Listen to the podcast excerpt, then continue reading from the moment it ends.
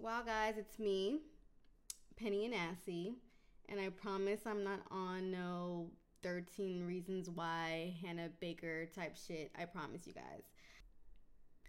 Although I love 13 Reasons Why and everything that they're doing, I'm here to introduce to everybody my motherfucking podcast. It's taken me so long to actually sit down and do this podcast. Talking to yourself is really, really weird. So it just took me forever to do this. But I'm glad I'm here. I don't know if it was fear or my or my crazy Virgo perfectionism, but guess what? I'm here, bitches, and I hope you guys love what I have.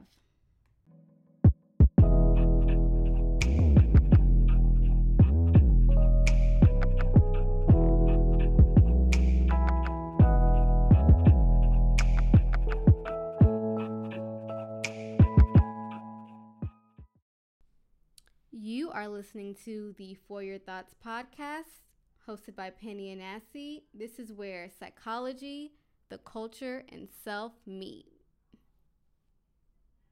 So, some of you are here because you know me, you saw me post on Instagram or Twitter, and I really, really appreciate you so much. That means the world. Even if you tune in for two seconds and you're like, oh, I'm off the shit, like, thanks for coming for those two seconds, fam. Like, I really appreciate it, honestly. And if you are new and you do not know me at all and you just stumbled across my across my podcast, um, welcome. Hey, I'm Penny. Um, I'm a writer, on air talent, and host, and I call myself a polymath because I kind of do a lot of different things. Um, my whole thing is instilling empathy, humanity, and psychology through entertainment and the music industry and just media, period. So I feel like the world might know me from this crazy experience. Me and my dad went super viral in August. It was a Hurricane Harvey new school dad situation. My dad, let me tell you the story, I guess. So my dad decided to come to class with me because he was stuck because of Hurricane Harvey in Houston. It was my first day of grad school at the new school. Shout out to the new school. Shout out to New York City. I just moved here from Texas. And so he came and he sat down with me and he took this picture, a selfie picture, like in my class, literally. And he sent it to our family group chat. My little brother, shout out to my little brother, Omete, I love you so much. He posted it on his Twitter, and Black Twitter just ate it up. It was so funny. You have to just Google it to see it. I don't know why people found it so hilarious, but they did, and it went crazy viral. So I think that's how like people know me in the world. Just Google that story. I don't want to spend too much time on that. Um, but yeah, I do know how it feels to go viral, and it's pretty interesting. We'll talk about that more later. Um, and I guess like nationally, or um, if you're a little bit more close to me in in um, like my industry, you might know me for working with and writing for Karen Civil and Vashti and allshitadult.com with Sam and Edward. Um, that's what I do. That's what I've been doing as of lately. And if you know me from back in the day, you know me from working with Aristocrat Life in Houston and JJ's I Me Foundation in Houston. And just, I would go out a lot in college, in high school. Um, don't want to say I was, well, yep, I was a party girl and I had a good time. I would say that. And I'm still having a good time. But you might know me from Houston, just like around the world and like the sceney type of mixy type of vibes. I hate the, both of those words, but it is what it is. But anywho, I'm done talking about myself. Um, oh wait, but let me tell you, my favorite choice of liquor is brown and some wine. Um, I don't know why I need to tell you guys that, but I guess it's just a random fact. But you guys will get to know so much more about me throughout the podcast if you even give a fuck. Probably not, but hey, whatever. So, for this podcast, you guys will, well, we're really going to talk about everything. Honestly, my whole thing is we're all humans, we all have our shit. Um, this show will take like a my type, my penny type of approach to the discussion of viral stories, hip hop and pop culture, mental health, addictions, and life itself. And it's definitely going to be in a progressive, non judgmental, and uttering fashion. You guys will also be walking along with me on my journey to becoming whatever the fuck I'm about to become. I don't even want to label it, but you'll be walking along with me as well as a black girl, actually a black girl, I'm also a Kenyan girl. Through media, I just moved from Houston to New York City, so we might be talking about that a little bit and just a lot of shit, y'all. This podcast is for what I like to call the cool and the conscious. So let's get into the podcast. Today's theme is the complexity of human beings, and my special guest co host for my first episode is Miles Lobson. He is an amazing photographer who has shot with Under Armour, who has shot with Rihanna, who has shot with the Claremontons, who has shot with Solange, who goes to Parsons the list kind of goes on with Gucci. I could keep going and going. I should have his resume up, but I don't. But yes, he will be joining us in a little bit for our pen pal letters and for our interview. We're going to go ahead and get into our first segment, which is called Change.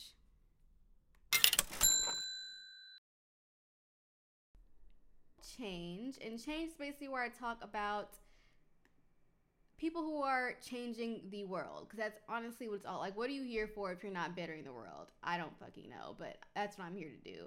So i'm going to highlight people that you may know may not know just amazing stories that i see during the week that are truly about change in progressing society our culture our people and everything.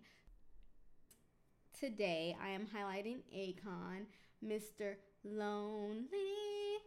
I am so lonely I have nobody for my own.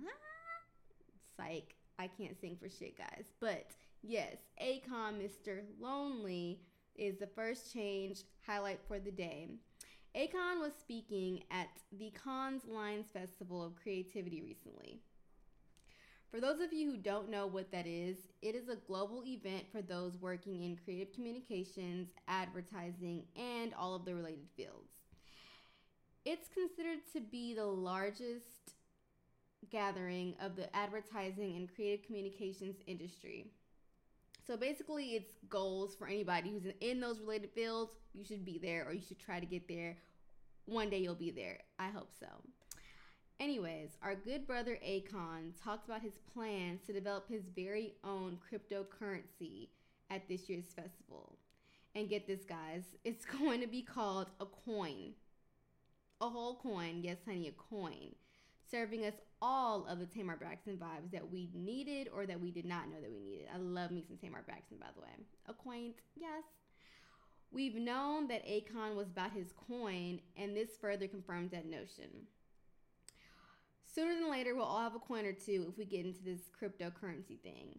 I personally and honestly don't know much about how cryptocurrency works, but from my research, it seems pretty promising. I definitely plan to get with it in the near future whenever I'm ready. Right now, I'm like broke grad school shoddy, so that's really not happening right. I'm just trying to pay my rent in New York City.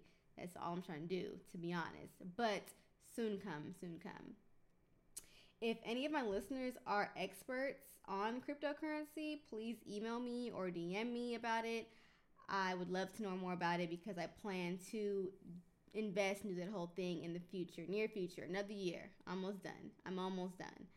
So, anyways, Akon wants to create cryptocurrency and he's going to have an app and everything. He would like it to be on everybody's phone between now and December. So if you're into that, cop his. Cop some cryptocurrency from a black brother, an African brother at that. And so, on top of that, he wants to make a cryptocurrency city, and he was gifted 2,000 acres of land by the president of Senegal. 2,000 whole acres for the Freezies, literally 2,000.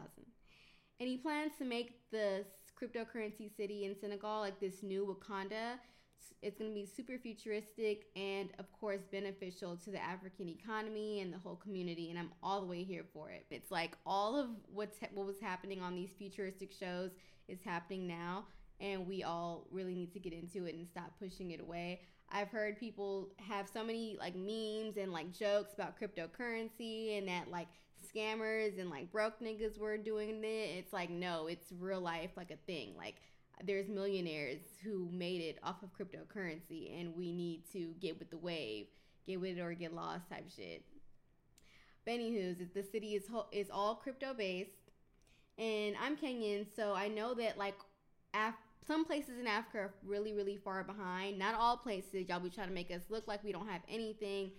And that's definitely not the case. But some places are definitely far behind. Not because of us, but because of the oppressor, obviously. And I'm so here for Akon doing something and putting it in Africa, putting it at the mother in the motherland, and it's just going to be amazing. We need this to happen. So super shout outs to Akon for taking real steps towards changing the world and making it a better place, and that is why he is my change of the episode. And another thing, like my family knows nothing about like did not know any, much about credit and like different things like that. Like my immigrant parents were just trying to come here and make it out of where they were at. So for this to be happening, I want everyone to get into this, especially like my African brothers and sisters. Like, let's get this coin, honey. Let's get this coin, honey. Let's do it. But yes, so he's my change for this episode. And let's move on to the next segment, which will be my two cents. Here we go.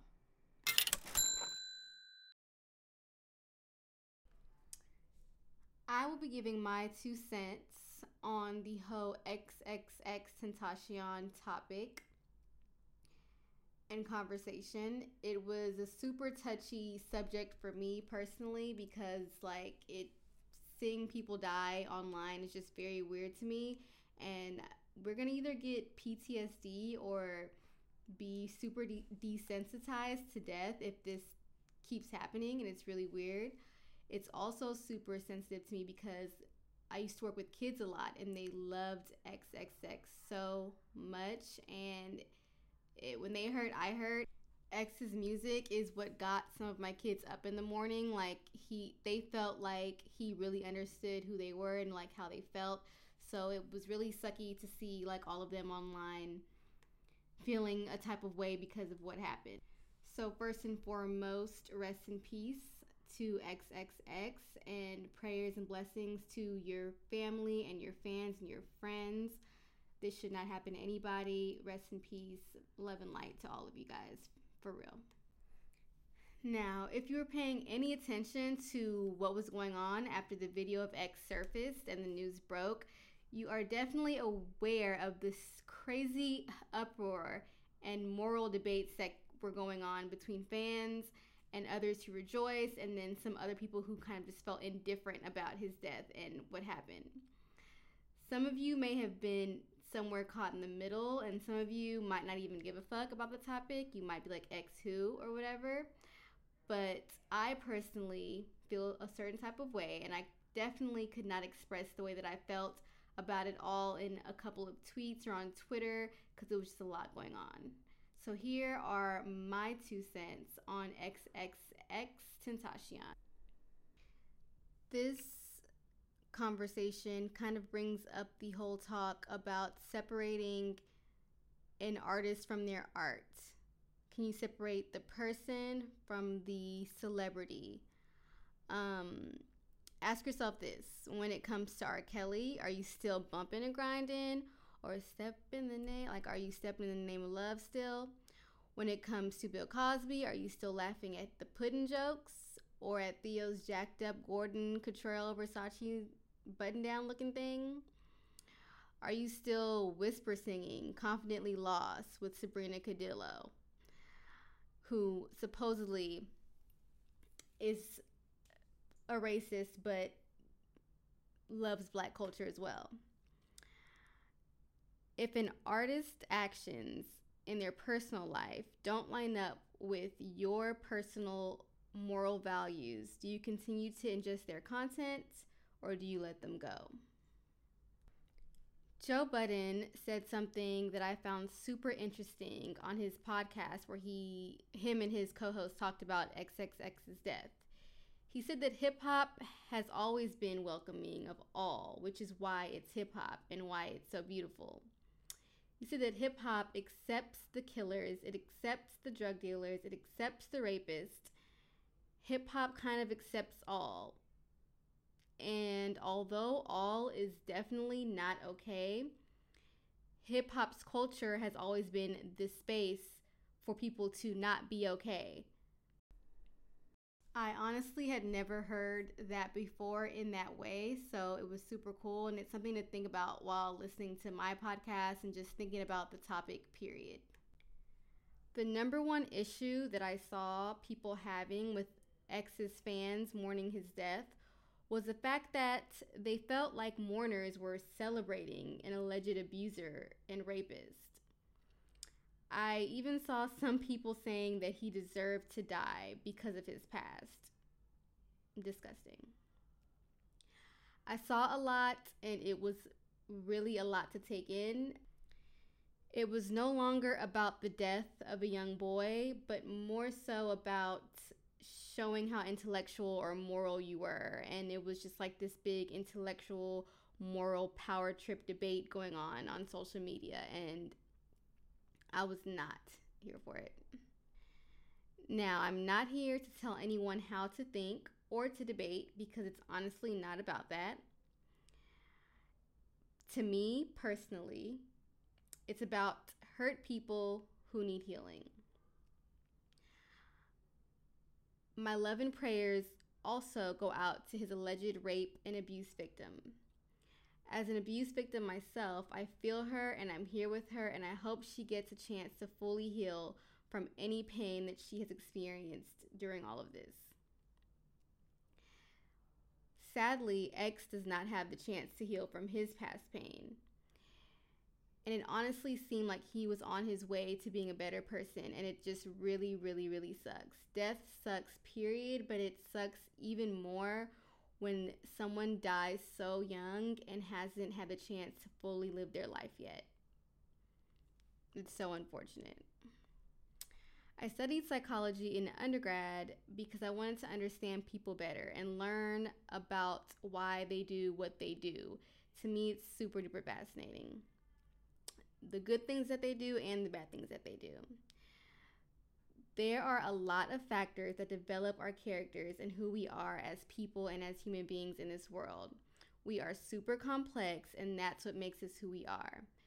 It's a mixture of our genetics, it's a mixture of how our parents treated us when we were younger, it's a mixture of our environment, and so many more factors play a role into our everyday decisions and our everyday thoughts and who we are as people. I take all of this in, into consideration when I begin to judge a human being. The crazy thing is that as human beings, I feel as though we have no room to judge anyone. Like, only God can judge us. And guess what, y'all? Like, God doesn't even do that. And He doesn't even act as self righteous as we do as humans on this earth. God loves, and God loves deeply. And that's what I strive to do, even when it's hard and doesn't make any fucking sense. I never got the chance to meet X. That's honestly somebody who I would have wanted to interview and do like work with and community service with. Like I think he's a dope individual. Um but I have watched tons of his interviews over and over and over again and um, listen to his music. And it was apparent through everything that he didn't grow up in the best circumstances. But one thing that I did admire about him was his honesty and his genuineness and about who he was, what he had gone through, and his thoughts. He was very vocal and was never afraid of judgment, and I truly admire that about him. While watching his interview with No Jumper, um, two things stuck out to me. One was the fact that he said he would do anything to get his mother's attention. He was a super troubled bad kid. He would do bad, like a badass kid, do bad stuff. He got locked up for doing crazy things and all to get his mother's attention. That's one thing that stuck out that made me think more so about his relationship with his mother and like that attachment and everything like that. The second thing was that he talked about how much he loved his ex girlfriend and how they did this blood oath, which is like when you when two or more people exchange each other's blood. It's like signing a contract to be bonded together forever. He explained that they feel each other's pain and talked about how deep their love was in this interview. It was kind of, it was crazy. From the outside looking in, that relationship obviously seems kind of toxic And it seemed to me that he loved her so hard because he had no one else around filling that void and giving him that attention that even before he said he would do anything to get attention from his mother. You know what I'm saying? Like it all kind of like links up in some sort of way. I'm not a psychologist, but this is just what I'm thinking. But yeah, after doing my research beyond the headlines, um, I saw him. I truly did see him because he was so young and not mentally like fully developed yet, it just made me kind of think about his hurt and his pain and his darkness a little bit more. Also, about why he made the music that he made. He was always just an interesting person with a message. Like, his music does have a message. If you've never listened to it, it's not just some new shit that has no layers. It is very, very, very layered and very, very good music has an interesting way of articulating all of the feelings that we have and sometimes that we don't even know that we have. Music is like a silent way to feel, which is something that we all yearn for, whether we know it or not. That intangible pain and trauma that he experienced channeled into his music, and it ended up resonating with so many people.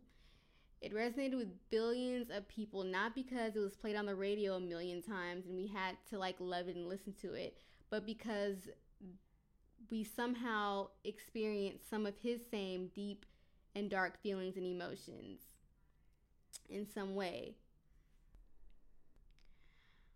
Unfortunately, the reality is that there are people out there thinking the darkest of thoughts and the mind is a really, really tricky thing. Now, this is no excuse for anyone who rapes, abuses, or harms people, period. City girls, period. I repeat, this is no excuse.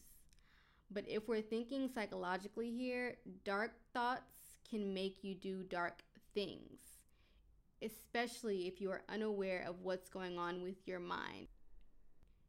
Truth is, he was a child when all of these alleged things took place. He also had a lot of power at a young age and was not even fully mentally developed yet. Rape and assault are extreme no nos, but as we can see, it keeps happening to people every single day. So instead of bashing this 20 year old kid for his alleged actions and his time on earth, we need to spend our time and our words on a solution. The world is fucked up it's been fucked up, but how can we make ourselves and others less fucked up? Like, how can we do that?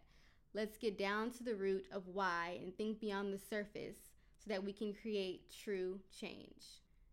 Mental health has been this like theme lately. I guess it's cool. I don't know. But for some reason, I feel like people aren't really ready to face and deal with the reality of mental health and in its entirety and its depth. Suffering from mental health issues is sad, it's scary, it's confusing, and sometimes it literally makes no sense. It's disturbing, but it's a part of some of us. Kanye recently opened up about having bipolar, which is the cause of some of his outlandish statements, like the slavery thing was a choice and different things like that. But the world still shunned him even after he said he had bipolar. It's really interesting, and maybe it's because I know what happens when you're bipolar and like what happens in your mind when you're bipolar, but I would love for you all to Google that as well if you don't know. But um, it's interesting. The same people that I see posting all these cute little mental health quotes were the same people going in on gay, and like all I could do was chuckle because it's very contradicting and hypocritical and just shows how much people really know about mental health.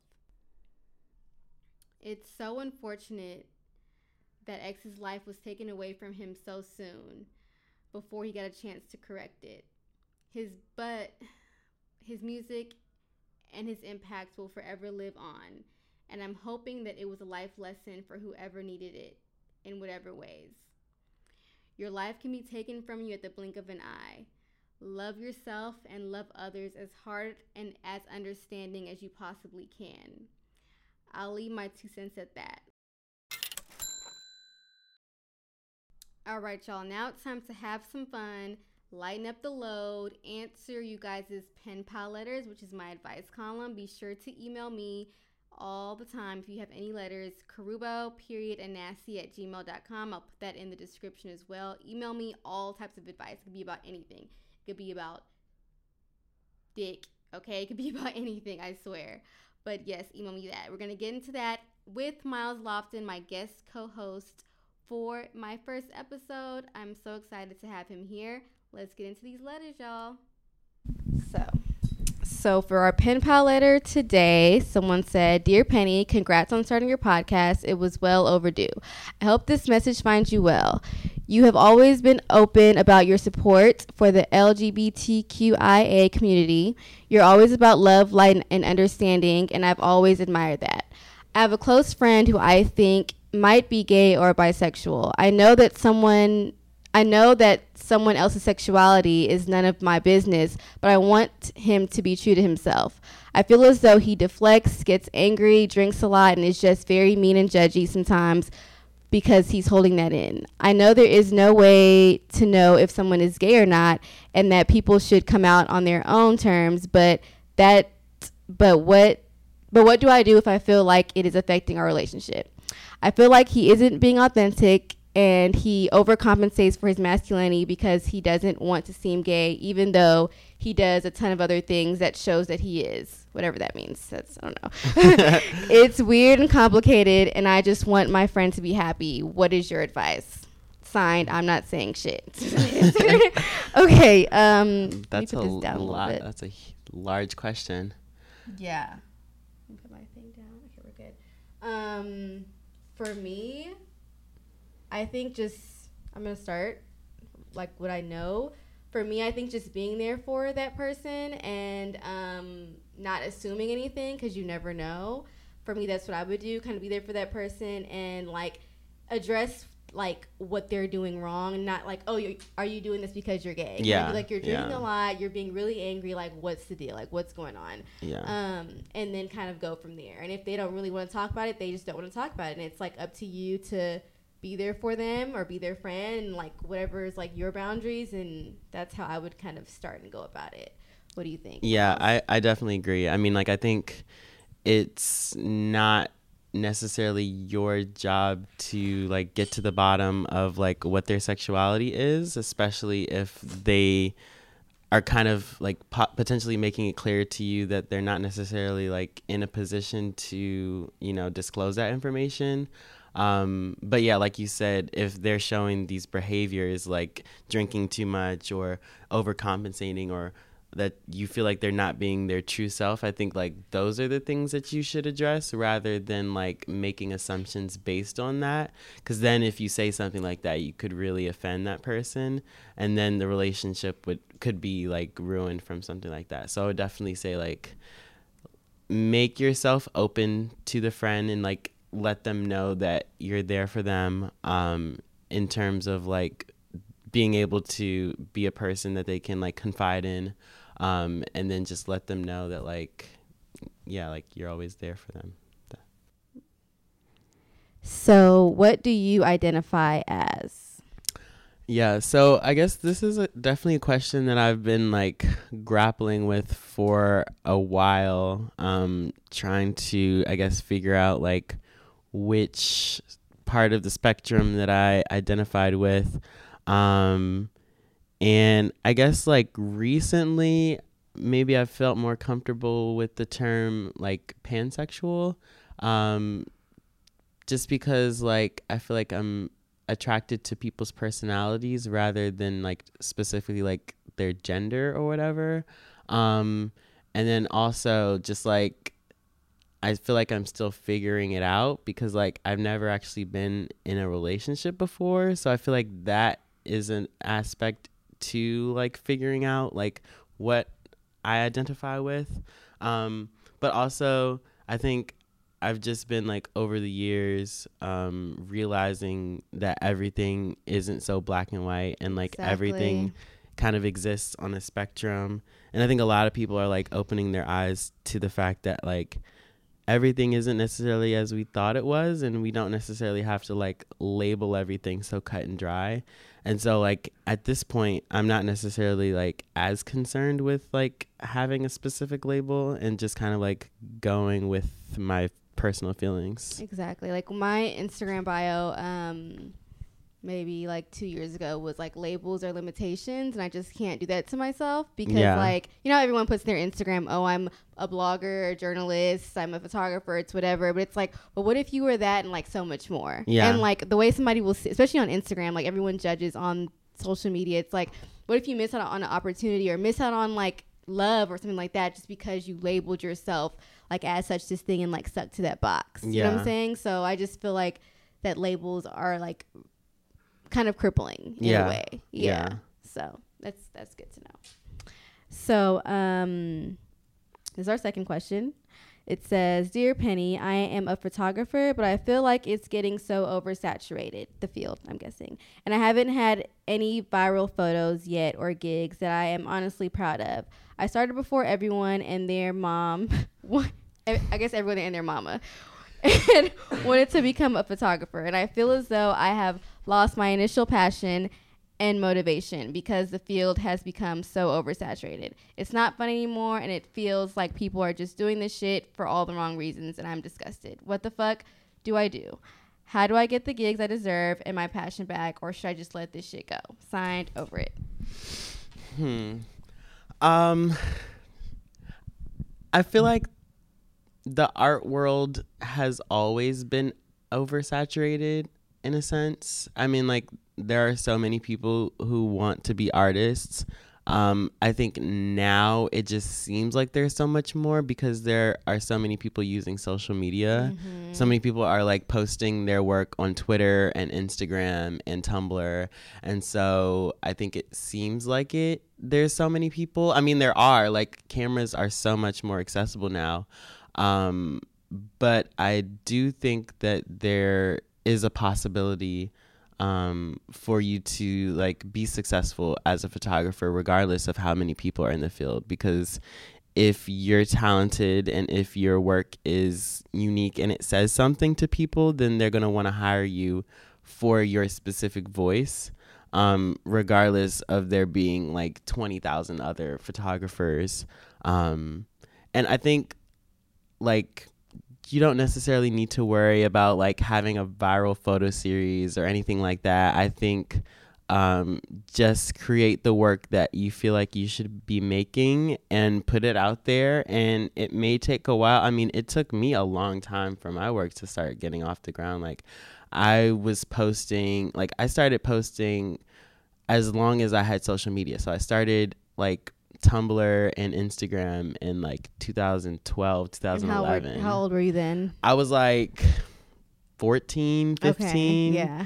Um and as long as I had a camera and as long as I was like making work, I was posting it and it wasn't until like maybe my like sophomore junior year of high school when it was like picking up a little bit where like people were following me like people around my school like knew me because of my photography and Mhm. stuff.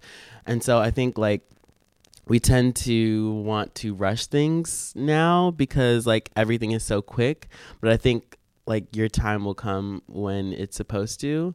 Um and so i think you just don't need to worry about like what other people are doing. I think as long as you tr- stay true to like what you're doing like whatever you want to happen will will happen Mm-hmm. True. I feel like if you started it for like the right reason, Right. you truly have a passion for it and truly have a, a different and like a niche voice, like through your photography, then you should be fine. Like, Right, your time will come. Even if it comes when you're 45 years old, like Mm, yeah time is gonna come. And if you're doing it because you love it, you should be fine. Yeah. You know what I'm saying?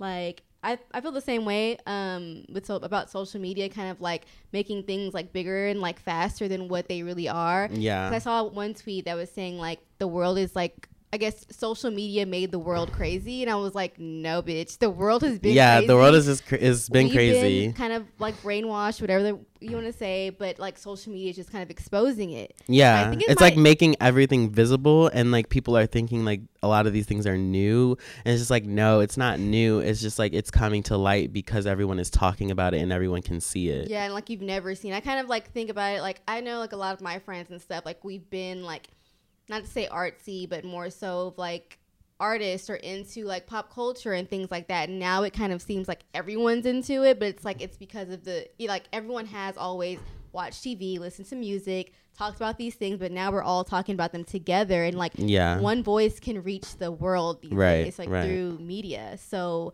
that's why it seems so close, but it's really not as close as like one would think. Right, right. I think it's gonna like end up making us all be closer and like because we we we all like on Twitter is basically having someone in like kind of in your head 24 7 if you tweet like what's like just comes off the dome Yeah. which most people do Yeah. and i'm like if most of the time we don't say what we feel but on twitter for some reason we just do so it kind of is like okay we, we're all seeing what we're all thinking and it's like it's kind of crazy right now but i think things get really crazy before they like get good and like every like equality truly happens we all understand each other's differences and stuff like that so i don't know if we'll be alive to see it but one day i think it's like gonna be a, looked at as a positive thing Mhm. i don't know that's just my guess but okay, so thank you for helping me answer these pen pal letters. Um, we're gonna go into the discussion. I didn't have like set questions. I just had topics because you literally have like so many different like layers to you. I didn't even know where to start. Yeah. And usually I'm like interviewing people. I'm like, okay, I know what like what that audience wants to hear about this person. But Mhm. for my stuff, I just kind of want to talk and like I have my go to like topics and we'll just like kind of go from there. okay, cool. So you went to the Teen Vogue Summit. Mm-hmm. Was that yesterday? or Ye- Friday? It was Friday and Saturday. They had a thing on Sunday, but I didn't go to that. But yeah, How was that? it was cool. Um, it was I like got invited, like I told you, like super last minute. I know. I was like checking my email, um, because my friend Quill he had told me that he uh got invited, and I was like, oh, I didn't get an email yet, and then I got one like two days later, which was like maybe a day or two before the summit happened. I was like, Mhm. oh, okay, well I'm gonna go. yeah. Um, and so there was a lot of like really interesting. It was like mainly just like panels and stuff, and like the overarching theme was just like um getting young people like politically active and like interested in like voting and stuff because like it's super okay, got important. Um, and so some of the like most interesting panels were um, they had one with um, a bunch of uh, actresses. So it was I'm like I don't know all the the actresses' names, but it was um, the girl from Dear White People. Her name is Logan. Logan Brown. Yeah, something I like that. say. Yeah, um, she was on the panel. It was Amara La Negra. Oh, that's dope. Yeah. She like how was she? She was loud and Dominican, Loud and just like she is on Love and Hip Hop Miami. It was not different. Um, they had. Do you watch How to Go How to Get Away with Murder? no. Okay, well, they- watch any of those Well, for the people who do things. watch it, um, Michaela Michaela from How to Get Away with Murder was there, and it was just like, uh, and and then the girl from um, Orange Is the New Black. I don't remember her name either, but they were talking about like representation and how that's important in like media and stuff like that, and that was like a really interesting panel. Um, they had um, Amandla Stenberg and Oh gosh, Common. love her. Yeah, um, Amanda and Common and Angie Thomas, I believe her name Uh-huh. is. They were talking about The Hate You Give, which is a movie that they're in, um, based on Angie Thomas's book, like being really brutal against people. Um, and then they had a panel with like four or five different trans women, and they were talking about like trans rights and how people really need to like step up and be active. So there was a lot of really good content. Um, but one thing I would definitely say about the summit is that like wow there was so much great content and it was such a great opportunity the only reason i wasn't even able to go was because i was invited because the tickets were like 500 Yeah, so I want to talk about that. Like, um, I don't- know how to say her name, but I think she goes here or went. Her name is like Najima. You might know her. She's on Twitter a lot. i I think And I she's a know her. writer. Is she the one who has- was? Um, I think she was like kicked out of her dorm or something. Yes, so that's yeah, how I started to follow, follow her, and she had said like we should have got in for free, and I was What, like, like, as new school students? yeah, and I was like, wait, low key, like, Yeah. because those tickets are exp- the school for one is very. I love the new school, love it here, but um, this the tickets were super. The school's expensive. That's like no joke, and Yeah. it, like it is. That's what it is. Um, and the tickets were expensive as well, and it's like if you go here and it's on this campus, I feel like we should have got like free tickets or I mean, some type technically of though, because it was in the school, you could have just walked in.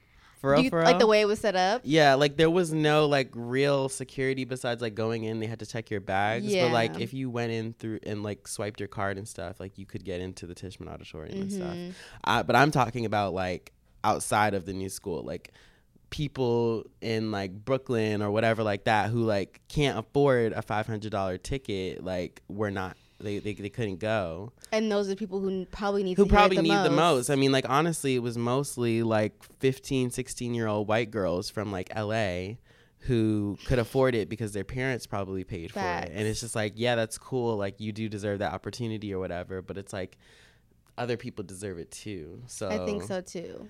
I'm think hoping for like the next summit, Yeah. like maybe we should like get to me, you, and her, like get together, do something to like make another. Maybe not everybody get in for free, but make like some kind of like Yeah. contest. I mean, like they had like some sort of like um like social media thing. I saw. Yeah, they had they had like so my friend Yuling. I don't know if you do you know Yuling. Mm-mm. She uh, did the commencement speech at the new school. I think Karen shouted her out, possibly. really. Yeah. Um, but she got in free because she did like a contest or whatever and got a free ticket. And then they had like fifty percent off for like students. But I just think that there needs to be more precautions so that like more people could be able to go. But also like it's their second one, so I think like it's just a learning experience. Yeah, it's like still pretty new. Yeah, figuring it out and like I'm sure that they'll take the critiques um and like do better like later. Facts. Yeah. I hope. So, what brought you to the new school? Like, what?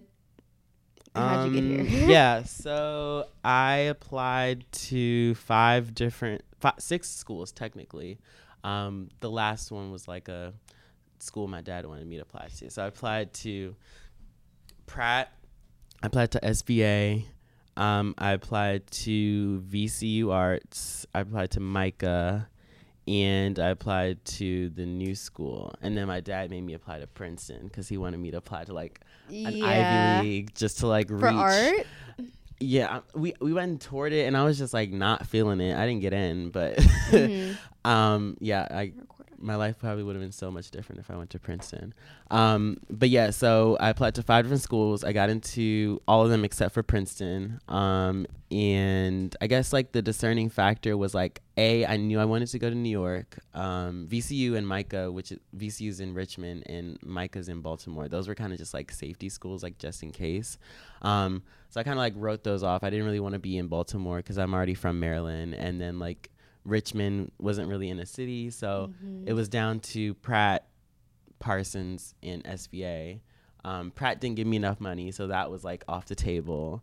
And then between SVA and Parsons, I think I chose Parsons because it was part of the new school and part of like a larger community of like people who were in different majors and stuff. So I wouldn't just be around people studying art. Like I'd be around people studying like political science or like gender Mhm. studies and like I would have access to like classes at Lang or like other schools and stuff. So um, that was kind of like why I settled on the new school. Also, like it being the number one design school in the country was like another Facts factor and like just the name like holds so much weight in the like fashion community so um that was kind of like what led me to choosing the new school Yeah, same. So I like in undergrad, I went to UTSA, like I told you, like off air, um, and I studied psychology. And my Mhm. dad, I'm I'm from Kenya, so like they're all about like either be a doctor, be a lawyer, Mhm. or some shit like that. yeah i feel that yeah, so like um, my dad wanted me to be a doctor of some sort, and I was going to be a psychiatrist because I love like Mhm. mental health and just like the brain and just people, Mhm. period.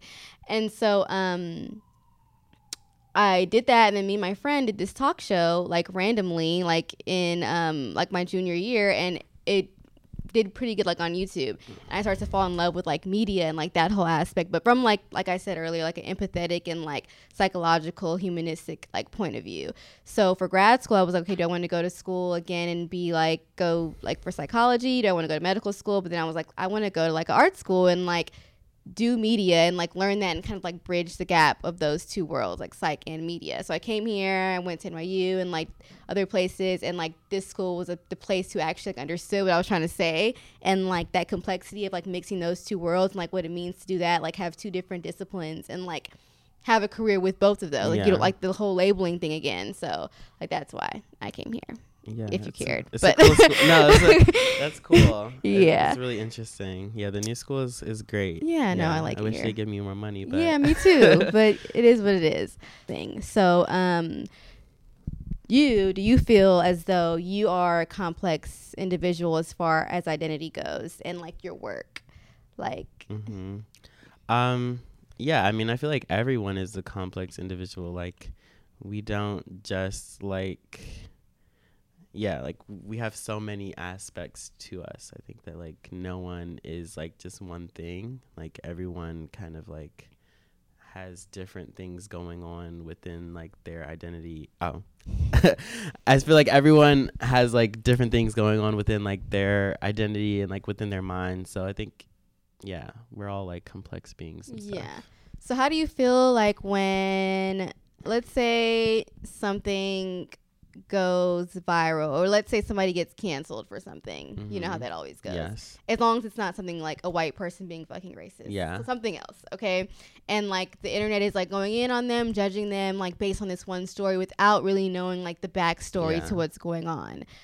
You're always on Twitter and on the internet. Um I know you voiced your opinion like on a lot of things as well. So like how do you feel about like that period and just how do I say this? Well, basically, how do you feel about that? Yeah. Like- well, first of all, can I've come to realize like canceling doesn't fucking exist.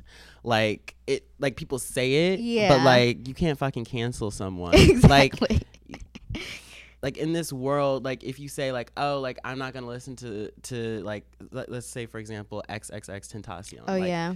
if you say you're not gonna listen to him yeah but he still has like thousands and millions of streams he's still like making money he's still charting so it's like yeah you may not fuck with him but he still has like a really huge like Following platform. elsewhere. yeah like and everyone who like you say you cancel like they're still gonna be relatively successful like Mhm.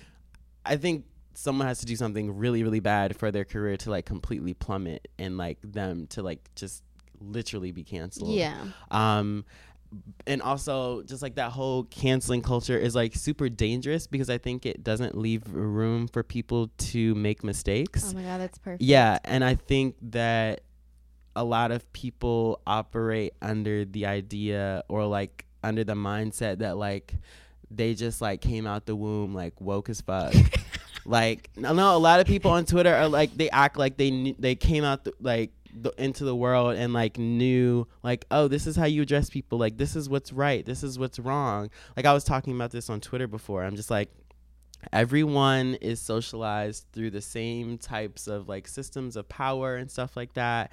Some of us are it's like different extents. And so like when we go through the world we have to unlearn those types of things. Like we have to unlearn problematic behaviors and what took you maybe five months to unlearn may take another person like a year or two. And like for example like um when people try to bring up like old tweets like when so uh I was about to say Sabrina Sol- I was about to say uh I was about to say uh SZA's first name Solana. S- uh SZA when SZA she um said some like homophobic shit on Twitter in like 2011 Yeah. people like brought it back in like 2016 and was trying to like apply it to her now. And it's like she's obviously grown from that point. I mean i know it may seem like oh she like changed her point of view because she's famous and now she wants to like pander to Mhm. gay people. But it's like a it was like six years ago. B solana is like she's bisexual so like obviously she was going through some shit back then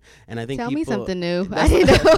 well, like she's talked about cool. like her queer identity and stuff like that, and like being attracted to women. So it's like she was going through something. She she had a lot of issues back then, and obviously she's unlearned those problematic behaviors just like everyone else has. I mean, like I think because everyone grows up on the internet now, you can pull that shit back up and like put in their face. And it's like I'm sure everybody at one point had some like really problematic ideas that they thought, but they didn't necessarily tweet it or whatever. Just like in like when we were in like middle school or elementary school, or when I was in like elementary or middle Yeah. school, um, people used to like say that Ciara was a man. Oh my god, And that's, one thing that and was that's transphobic as fuck. it but, really is. but like we didn't know, like we didn't know that because we weren't mentally there Yeah. yet to to know that. Yeah. That's like a part of growing up and of life. Like it wasn't until like high school or like yeah, high school when I started using like Twitter and stuff and I was like looking back and I was like, damn, that was like problematic as fuck. and the crazy thing is, it was so fake. Like Right. she's nowhere even near man. Just because I don't know if it was her features or what It it was, was. be- yeah, it was just because like Ciara was like ma- like a muscular oh, individual. was. and Like she was like she athletic body. yeah, she was kinda. athletic and she was like doing all those dances. She had like if I like that um the, where she was dancing Oh, I mean, yeah. like dressed like a boy and stuff like that. And so like people started rumors and then like it turned into like a little elementary middle school joke. But it was like problematic. But like now we know that this is like not okay. And I think people don't give people the room to grow. Um yeah, like th- there's just like no no room. There isn't like, and I feel like I see a lot of arguments on Twitter about like stuff similar, and it's like you really can't argue with somebody who's like not reached like your level of consciousness yet, and like you can't blame them either. Exactly. honestly. I think I think people on Twitter just like yell at people.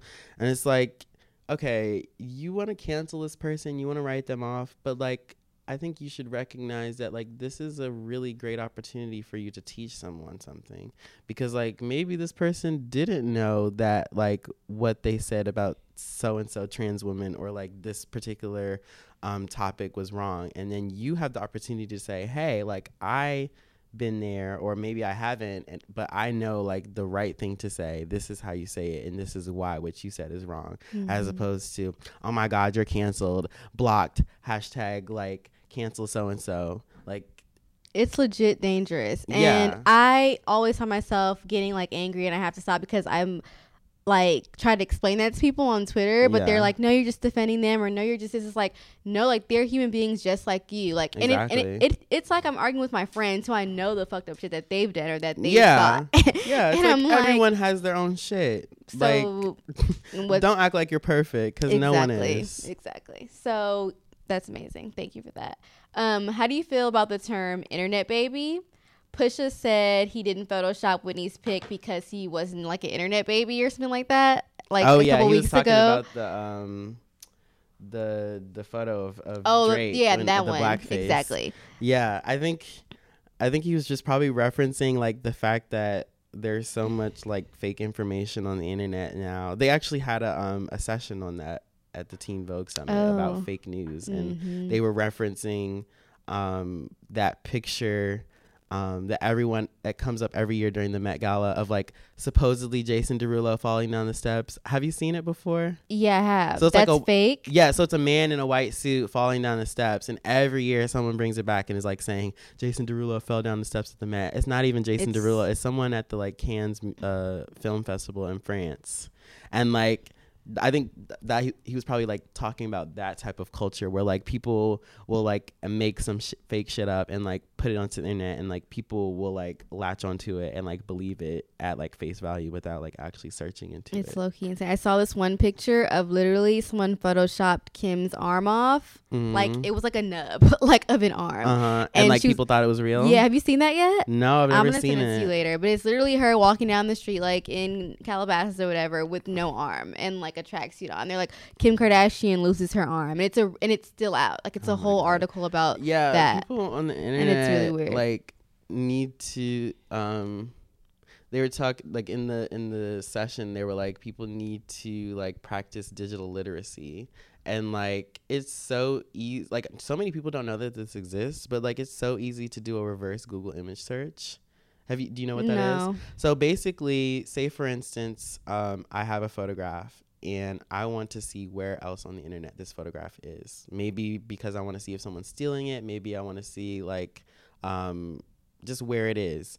I can put this image in Google and it will show me all of the like instances where this photograph is. So say for instance like um so for the this Teen Vogue cover that they did with like the people from the Parkland thing, Mm-hmm. um they there was like a video or like a picture of Emma Gonzalez and she was ripping like this Target sheet and someone who was like super alt right like photoshopped it and turned it into like the, the the target sheet into like the constitution so it made it look like she was ripping the constitution and like racist right-wing people were like oh my god like this is fucked up whatever but like if you knew how to google reverse google image search you would have like searched the image and you would have found like the original version of it so like a lot of people don't know that that, that exists but that's definitely like one way where you can like figure out if If something is actually real or if it's not real That's good. Yeah. That's really good. That's insane. So how do you feel like okay, so I would say that you are an internet baby cuz like oh yeah you i mean up i definitely on the would internet. claim that title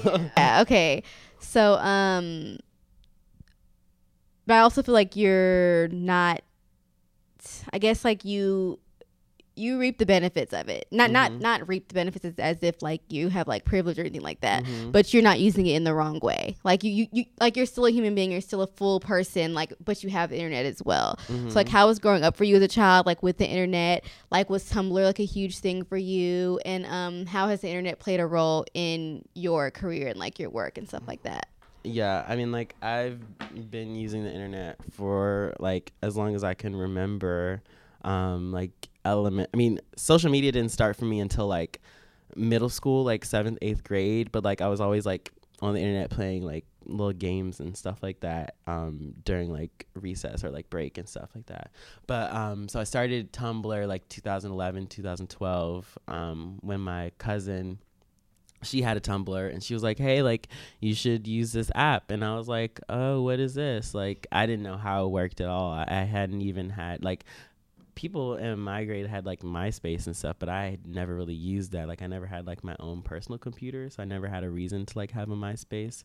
Um, but yeah, so I started Tumblr and it just felt like this like special like secret thing that I knew about because like in 2012 like not many people knew what Tumblr was Not like it wasn't as pervasive as it is now um and so like I felt like I had access to this like secret world of like images and like style and stuff and it definitely like influenced um I guess like my creativity um and like just so, so much like my taste in music stuff like that because i was only like not being on the internet i was only exposed to like what was around me but like being on the internet then you see like what other people are doing in other cities and like other countries and stuff and then you get to like build um a community of people. And so like I was like using Tumblr and stuff, and like I told you, um, I started to post my work like basically as soon as I started,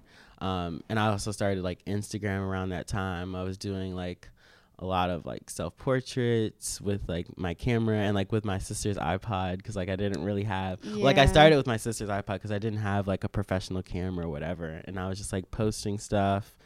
Um, and she would just take pictures with her iPod and just yeah, I would it. just like take pictures, like self self portraits, but like they weren't like selfies. It was like I was like editing them and like being all extra That's stuff so, like what made you like what do you think like just made you gravitate towards photos towards photography. Yeah, so but I- still go back to Tumblr like yeah, yeah, So I was always like into art, like from as long as I can remember. I was like drawing and painting and like stuff like that, and I wanted to be like an illustrator. I wanted to like do cartoons and stuff. Um, all the way up until like middle school and stuff, I was still drawing.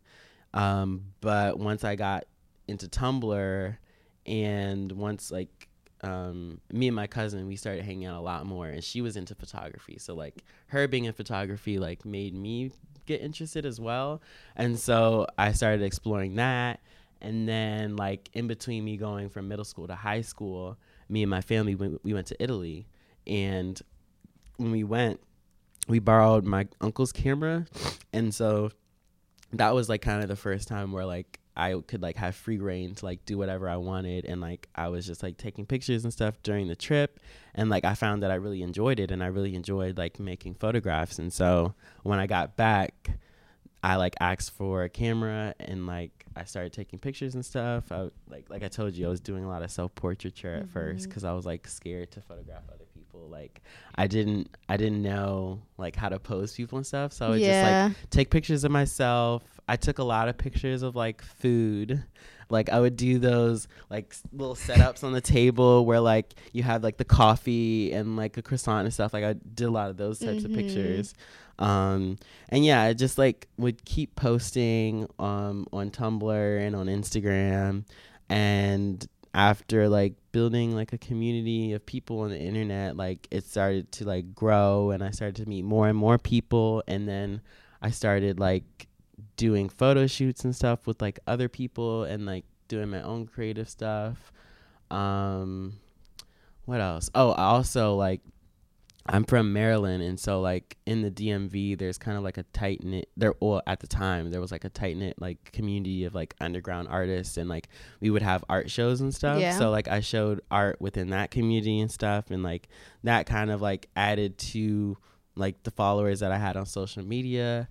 Um, and yeah, it's kind of like been only up from there. Mm-hmm. I mean, mm-hmm. especially since I moved moved to New York. Yeah. So like once I moved to New York, um, I had like made connections through social media. So like I knew people because like a lot of people when they move to New York from like a smaller area, like they don't know anybody. But like because I was like using social media so often um, and connecting with people, like there were people that I knew, and so I was able to like um, pretty quickly like get into like the art scene in New York and um, from then on like my career kind of like went up. Yeah, because it's I like a lot of older people are always mad at the younger people because it feels like y'all are passing people up because mm-hmm. it's like mm-hmm. how how did you get this opportunity and i've been like doing this for this long but i'm like the internet for one and like they're actually like the like you got like your work is amazing like you're not just an average photographer like you're really you. really good and i don't know what it is like i don't know if it's like i've seen people who okay, like if a man shoots something who's super masculine and like a woman shoots something, it has like a different taste. Mm-hmm. For, but for some reason, it's like yours has either both or it's just something like about the way that you like capture things is like super delicate but still like strong. I don't know how to explain that Thank or if you. I just did. But yeah, yeah, like it's super dope. So I think that's like one of my favorite things about like your work. And then you like kind of like go outside of the box for sure. Like the masturbation piece that I saw, I was like I was like, what is this? And it was super dope. I was like, I've never seen anybody think to like photograph anything like this before. So yeah, I was like kind of going out a limb even for myself for yeah, that. Yeah, really. I, I, did that for my uh, midterm for my studio class this semester, and our prompt was to take a piece of writing and turned it into a photo series. And so I was kind of like thinking, I was like, do I want to use like a book or something? um, that I've read, and I was like thinking of doing that. But then I was like, this is a cool opportunity for me to like work with a friend, and so my friend Jalen. Um, I've known him since like my freshman year of high school. He's also from um, the DMV. And he goes to Pratt now.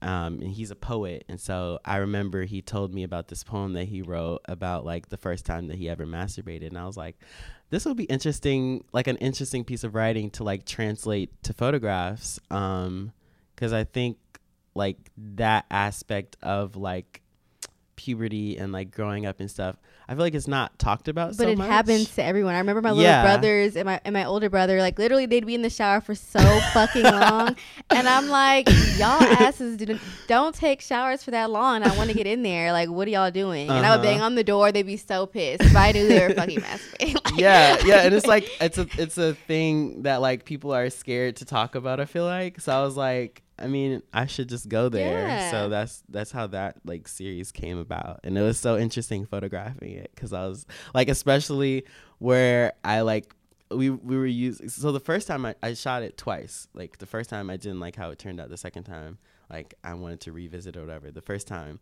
I had like a bottle of lube to like mimic the pre. Oh, I was literally gonna ask if it was real or not. yeah, so it wasn't real. So the first time I was like using um like lube and it was like awkward. I was like, um, so I have a lube and I want you to put on your finger to like do this. But he's he's like super chill and so like um it was like a really interesting experience. But yeah, Yeah. I'm glad with how the photos came No, out. No, they were really, really good. So your name on Twitter, well, like I don't know if it's your name, but it's like, is there a budget? Yeah, that's like my my screen name. Yeah. So I know people always have like a hard time as photographers and artists, like getting the money that they deserve. Uh-huh. Like, what's been your experience with that as like a freelancer? yeah. So Like, how do you get in your um, bag? Like, so how do you secure it? yeah, it's so funny. Like now, like with my name being "Is there a budget?" on Twitter, I've actually received a few emails where like the person is like, "Yes, and yes, there is a budget." That's so funny. yeah, because like I don't know, I just feel like within um in my like first year of college, I did a lot of free stuff and I was Which like okay to do, I think. Sometimes. Yeah, I think- like especially think- if the opportunities. yeah i think a lot of the free stuff that i did um some of it i was like this is cool. Like this is a great opportunity. Like everyone needs to um well not necessarily needs to but like if you have cool opportunities for free like when you're first starting out it's like awesome because like you can use that to build up to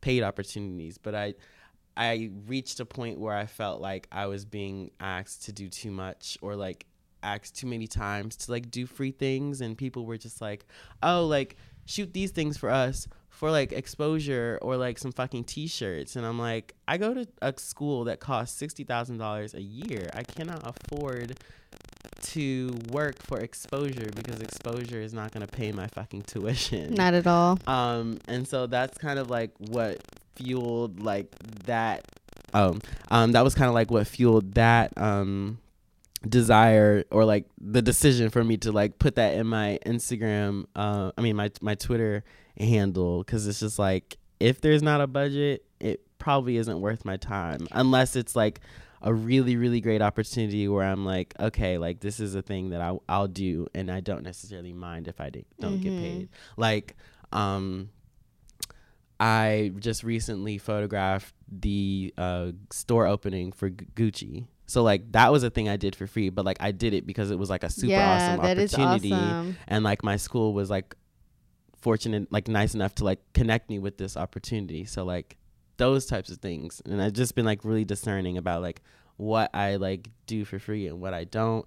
And like at this point, there's not a lot that I do for free because like now I have an agent, which I'm like really Okay, yeah. I like I, I got signed to an agency in August. Um, they're called Adolescent. They specialize in representing youth talent and like getting them in any spectrum or um it it's any field or mainly photog- photography and um directing. okay So they have like I, I think at least like 30 different um, creatives. And so I've Mhm. been signed to them since August and they've been really helpful in like um, helping me navigate like the jobs that I get because I feel like a lot of times I was kind of like nervous to have these conversations as like a 19 20 year old photographer like trying to tell people like how much money I deserve or like making these um bus- business discussions not knowing if I was right or not. So now I have so these people like you don't know what how yeah, so I don't supposed to be know. Like, should I be asking for more? Is this enough? Am I being shortchanged? Are they trying to scam me? Like, I really didn't know. And so, like, having an agent now, I'm like more secure in like knowing that like w- what I'm being paid is like right, and like I know that someone's like in my corner, like rooting for me and like making sure that I'm not being taken advantage of. That's dope. So like let's my audience might not know who you've worked with or they might. Um so let's do like a list of who. Okay. Um, I've worked with the Fader, Nylon Japan, Milk Makeup, um, ID Magazine, W Magazine. Um, I just recently worked with Under Armour. It was my first commercial I saw job. that. And I saw something with the Clermont twins. Yes, I They shot were with so them um recently.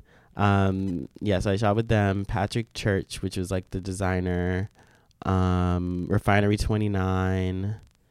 Oh, and then you do all of the Parsons. Well, not all of them, but you did last year. You did Rihanna. Yeah, so I I finessed the benefits Finessed. two years in a row.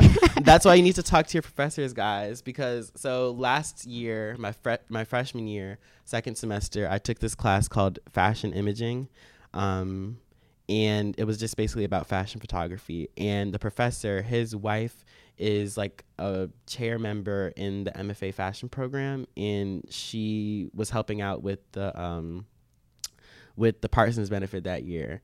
And at the same time, it was like a few months after I had won V Files Runway um, as a photographer. And so, like, there was an interview that I did with V Magazine. And one of the questions was, like, if you could photograph anyone, like, who would it be? And of course, I said Rihanna. And so, my professor happened to see the article.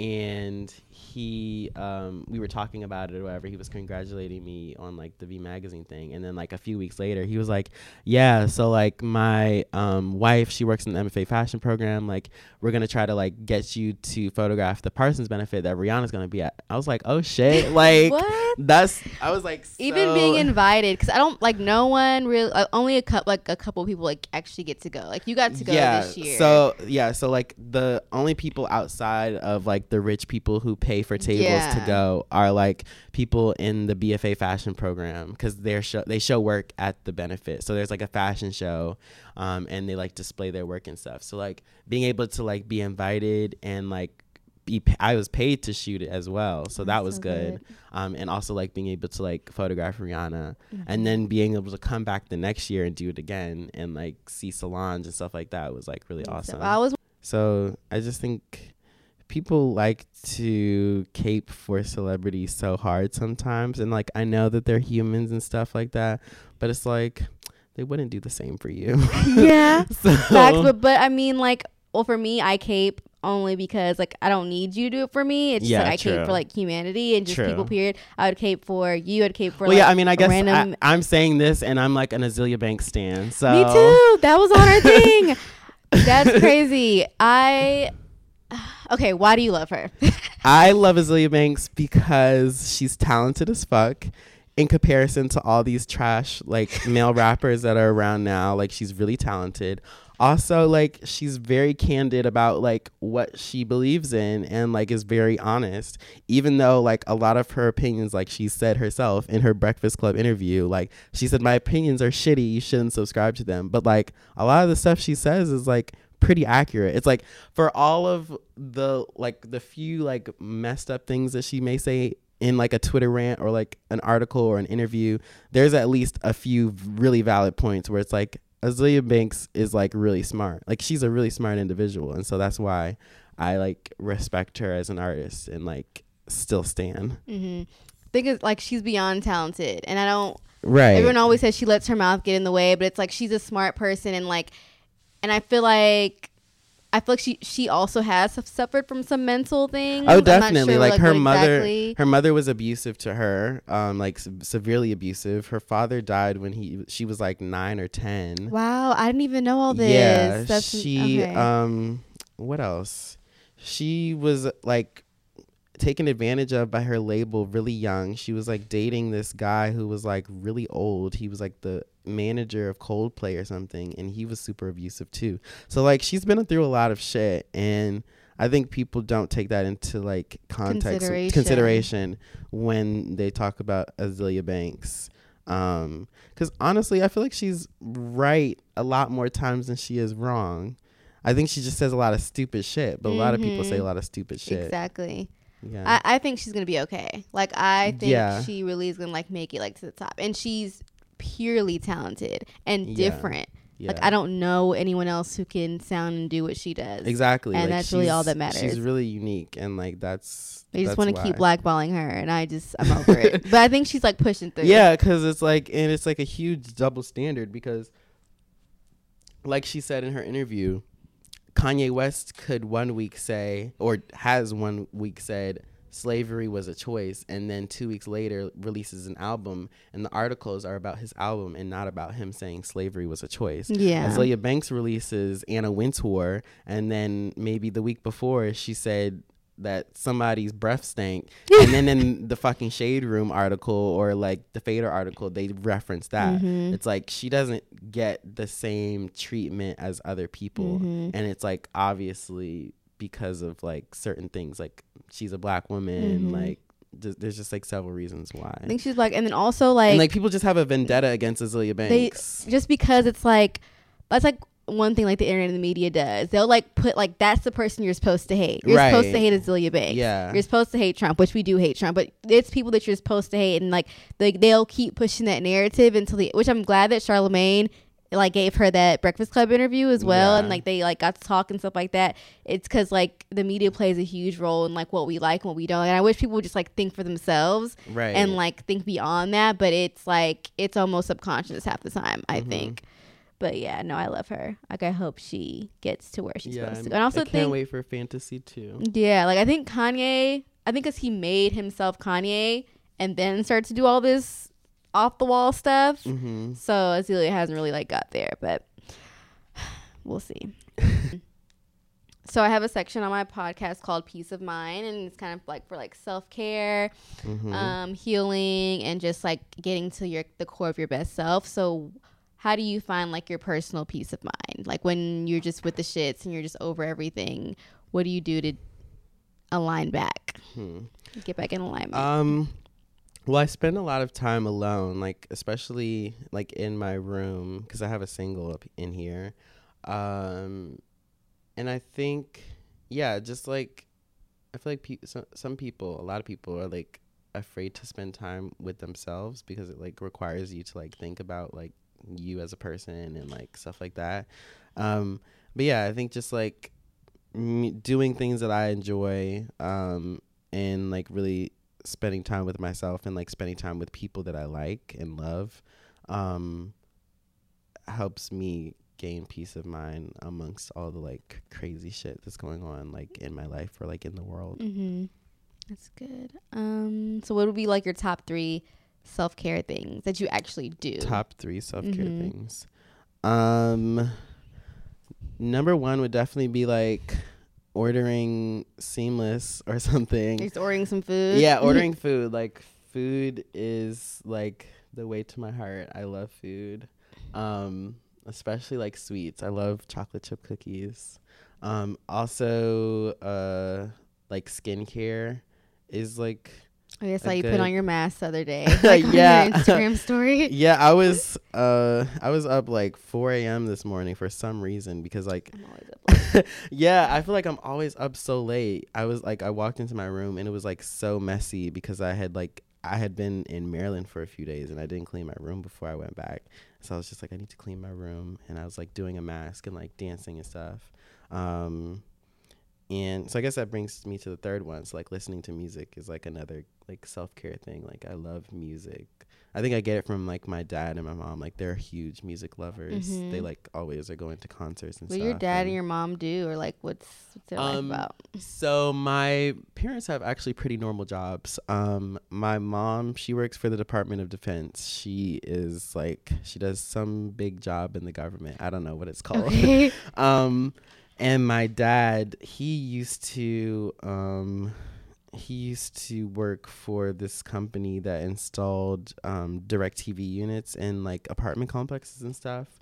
Um, but he was laid off recently, and so now he's kind of like in between jobs, but like about to work at a different company that kind of like does the same thing. Um, but both of my parents are like pretty creative, actually. Um, like just in terms of like creative energy and stuff. And um, like allowing you guys to be like yourself. yeah, so That's like I have a mom is. sister. She's 16 and she's a dancer. She goes to Duke Ellington School of the Arts. It's like a high s Oh. performing arts high school in DC. Um, but yeah, so like my mom, she is like into like doing hair and stuff like that. And like my dad, he cooks really well. So like they have their own like creative type things and they like Mhm. listen to like cool music and stuff. Like actually, ironically, well not ironically, like coincidentally, like my dad, he's the one who got me into Azealia Banks. What? Yeah, he yeah. The reason so my dad he listens to BBC radio and a lot of times like so Azealia Banks, like when she first came out, she was like huge in the UK. Yeah. And when 212 came out, they were like playing it all the time. And I remember like hearing it when when he was like playing ra- the radio and stuff. I was like, who is this? I thought she was a white girl. I was like, who is this white girl? And then like I started listening to it. I was like, oh, this is really good. He also introduced me to like Disclosure. So like my dad like is super cool in terms of like music taste. He listens to like like a lot of people's parents listen to like all oh, oldies. Oh, like Beverly. yeah, Maze my and, dad like, is like all new music. Like he's just lit. like only listening to like new stuff. He's always like sending like his little recommendations in our family group chat and stuff. mhm. Yeah. That's so cute. That's dope. So, um, this might be super random. but I might be able to fit in there. And you can just talk about it if you're comfortable talk about like Oh, sure. talking about it. So I'm like always I listen to the read a lot with Kid Oh my Fury. god, they were at Team the Teen I Vogue saw Summit. that's what made me like even more jealous. Uh-huh. Yeah. So he he's always talking about like the whole tops and bottoms. Oh my talk. God. and then I and then on your Twitter you're always talking about it too. And I know what a top is. I know what a bottom is. But I do want to know like is there different like characteristics to being one or the other like in Uh-huh. the relationship? yeah, so I mean I can't speak of terms of relationship because I don't know. Oh who, yeah. I don't know who she the- is. Who's that? What is a relationship? um, I mean, it's just like anything. There's like what you think or like what is like traditionally seen as like one or the other, and then there's like what the reality is. Like traditionally, or like the stereotype is like the top is the masculine one, the bottom is like the the feminine one. Um, but like in reality, like yeah, maybe a lot of situations are like that, but like there are some where like it's flipped or like both are the same or um so yeah, I think like it varies. It just varies like within your relationship. Like how relationships vary, like who cooks and who doesn't. yeah, Like- yeah, it's like it, that that idea that like one has to be feminine, one has to be masc is like rooted in like heteronormativity Mhm. and that like there has to be like these two opposites and like they have to be in like like this role has to be this type of person this role has to be that type of person um and like a lot of queer people actually like really are like invested in that idea because they still like like I said They earlier they still have things to unlearn like because the world is like heteronormative so it's like they've been like trained to think that way so Got you. I just want Yeah. to know for my like just so I can like unlearn Uh-huh. whatever I think, you know. So I'm like, okay, is there? I Nah, there's no like clear d- discernible dis- difference. Like, like it's like a normal relationship, like what you like. right, right, and it's like the same in like, um, I mean, like you could have a heterosexual couple and like the guy could be submissive and the girl could be Very dominant. true. Like that's it's, it's just like Mhm, that. My boyfriend cooks and I don't, and everyone. yeah, like my my my dad is the one who cooks. My mom Yeah, doesn't. And literally, like his like, oh, let me not even say that. But literally, like people, people would just say like, why don't you cook? Like you're supposed to be the woman, supposed to be like the cooker, and like all that type of thing. I'm like, he does that, and like I do what I do, and it's like it works for us. So right. There's, it's and there's like nothing if wrong with that, that. bothers you, maybe you should think about why you think that. exactly. Like how about that? Right. Like maybe you should observe yourself. Exactly.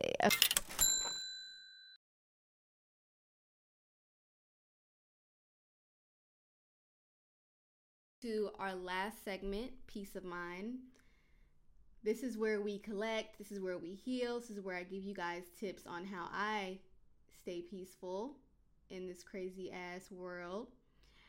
And I'm going to talk about healing from traumatic childhoods and like everyday practices that I do to better my mindset and to heal from my traumatic experiences. So, if you were following along, you know that, that the theme of this episode is complexity and the complexity of human beings, the layers, the good and the bad. We all have pain, some worse than others, but we all have it and we all have to deal with it, and we never learn how to do that. So, I want to talk about my experience with healing from negative things that happened in my life and how you guys can do the same. So, I'm going to get into that. According to Psychology Today, what's so crazy is when I was, this is a sidetrack, but when I was um, studying psychology in undergrad, my dream was to write for Psychology Today and just be like a contributing writer.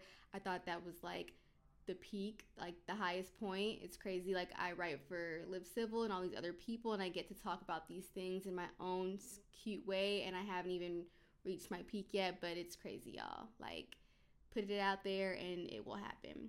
But anyway, Psychology Today says the healthy flow and processing of distressing emotions such as anger, sadness, shame, and fear is essential to the healing from childhood trauma as an adult. When we were younger, and even now as adults, like we did not give ourselves a chance to truly feel any unwanted feelings or emotions and they always end up fostering in other way in other negative ways like always. Even if you don't notice it they do. So if you were hurt before in some type of way and you did not deal with it it's going to come out in some way somehow. It's going to do it's it's just going to do that. They linger in ways that could make somebody a serial cheater. They linger in ways that can make somebody have low self-esteem and hate their body their entire life they linger in ways that make people really attached to their lovers when they are in relationships and things like that. And I don't know about y'all, but I want to be my best self. Like, I want to be the self that God intended me to be. And I don't want anything from my past to block me mentally or spiritually from getting there. Like, I'm trying to live my life to the fullest and I don't got time. So the question is like what steps can we take to transform those negative experiences into something that makes us beautiful and like makes those bad layers now good layers? Well, I think that for sure the first step is to recognize them and accept them. Accept those experiences Take the time to truly feel them. It's story time now, y'all. Y'all gonna get to know me a lot through this podcast, so don't be talking shit. Cause I'm gonna tell y'all some personal things, not too personal, but we gonna get there because we're gonna get there together. But anywho, I know that when I went through something like super traumatic in my early 20s, I like low key turned to drinking. Low key. I was always like a super casual drinker. My friends are listening to this. People that know me, like I would be out partying, having a good ass time. Nothing serious, just casually drinking, enjoying my lit 20 year old life, right? Literally faded a majority of the nights drinking to our accomplishments. When something bad would happen, we'd pull up the Moscato. If somebody got into a breakup. We drink, cry, laugh, talk shit. Like that's just how it went. Drinking was super casual. However, after one specific traumatic experience post college, it went like a little bit too far. And post college life is traumatic within its own. Like, broke, don't have a job, whatever the case may be, just changing worlds, growing the fuck up. Post college can be depressing and and I've seen people like go to drinking and smoking post college a lot too. But yeah, I found myself drinking more than ever. It felt like I was living my best life. Like I was like, yeah, it's lit, whatever. But in reality, I was just coping with a lot of bullshit that I had not dealt with.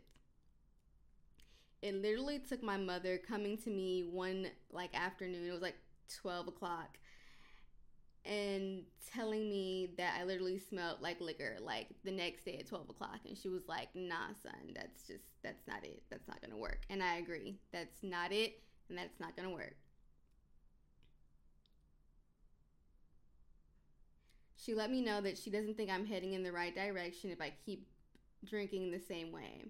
She also let me know that our family has a history of alcoholism and of course she did not want me to fall into that same lineage. Like her dad died from that and one of her brothers died from that. So it's in our family and in our bloodline which you should check that out to see if it's in yours and if it is slow down on the henny okay?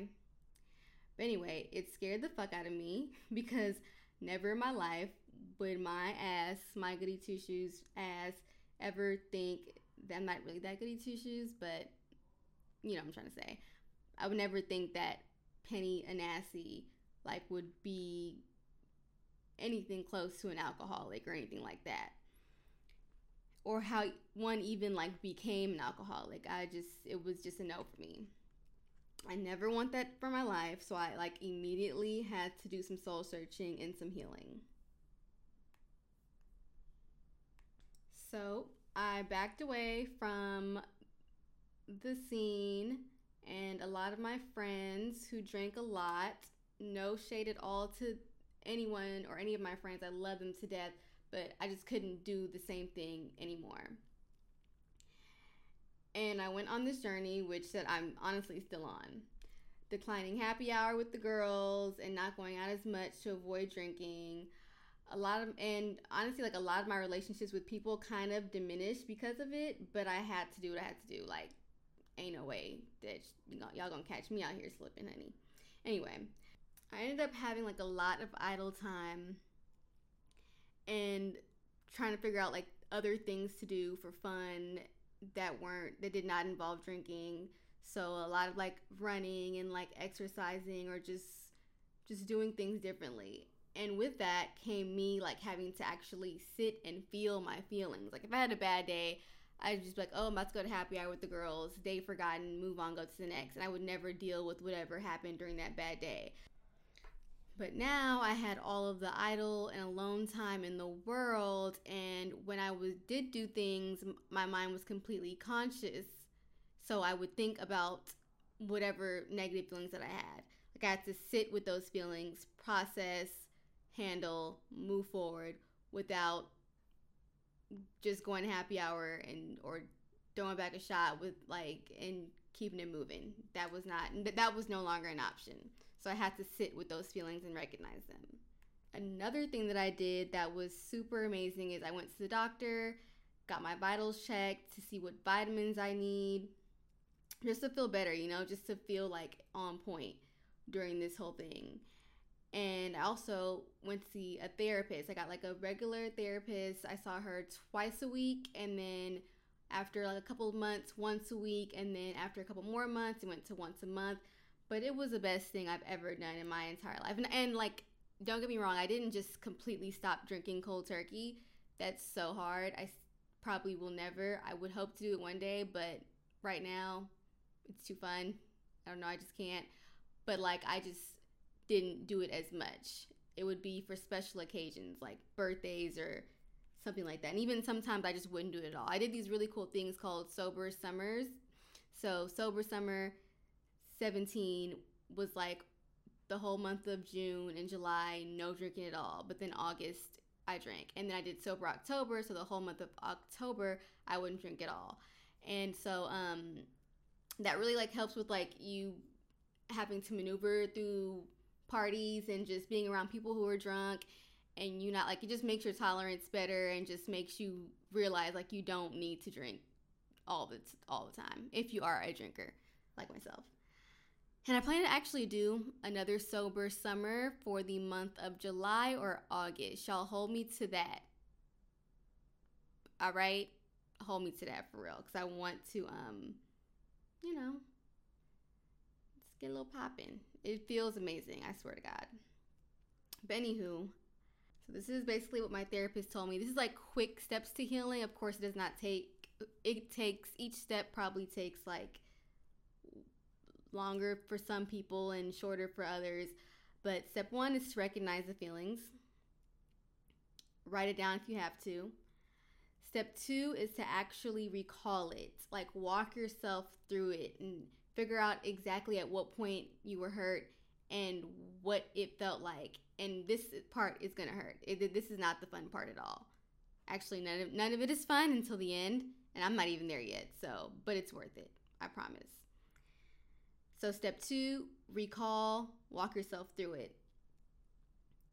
Think about it, even if you don't want to. Think about it. Step three, when you think about that problem, pay really close attention to your body, like and what it does. Do you tense up? Do you sweat? Do you ball your fist up? I know that I used to, whenever I would feel like anxiety from the my past traumatic experiences, I would literally ball my fists up and I would just look down and my fists would be balled up. And I didn't understand why, but that's like a form of like being anxious. So I now I know that whenever my fist is balled up, like I'm being anxious and I need to figure out exactly what's wrong with me. So it's important for you to like know what your body does when it's under stress or when it's um, not processing things right or anxiety. Like know what your body does because then you can catch it without um, just moving forward without dealing with it. It's like your mind is normally racing and you don't you can't pinpoint what's what's happening to your body and like what's making you feel this certain way, but you know you feel this way and you just can't pinpoint it. But your body will never lie to you. So your body will literally tell you what's good. I swear to God. Always. If you're too sleepy sometimes, it's telling you something's wrong. If you, like I said, ball your fist up, bite your nails, whatever is physically happening to you, it's an indicator of what's mentally happening to you. Bodies do certain things when they're triggered, so sense it. When you do your walkthrough of whatever is going on or whatever happened to you in the past, like look, pay attention to your body. So that's step three. Step four, this one sucks, but I love it. Figure out why that thing made you who you are today. So if it was something in the past, more than likely you built a positive characteristic from that negative experience. Like there's beauty in everything, I believe. Like are you a hard worker because you grew up with nothing and had to work for everything that you have? That's beauty. Are you a great mom to your kids because your mom wasn't the best mother to you? That's beauty. Did your whole life change after that one horrible breakup with that super fuck boy that you thought was gonna be your man for life, but now you're all glowed up? Girl, that's beauty too, okay? So love it, embrace it, and like that's what the, that's the transformative part of these negative experiences. Step five, continue reflecting on it. Keep feeling it. It's going to come back and forth from hurt to gratitude, from hurt to gratitude. It's probably going to do that, like show up in your life a lot of the times, either negative or positive. At least you know the difference. Step six, release it or share it if you can. Like, don't keep things bottled up. A therapist is the perfect person to talk to and share this with, or even talk to like your friends, your homegirls, your family members, your homeboys, because that will give them a better sense of who you are and like why you do what you do. And like your friends peep game when something's wrong with you, they know.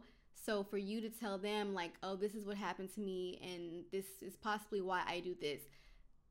That could change your whole relationship. Like that communication is everything and I truly encourage people to do that. Like be open. That's what your friends are for. No one's perfect. They probably have some shit deep deep in their gut too and in their soul that they haven't expressed and that connection is like next level with friends and family and things like that.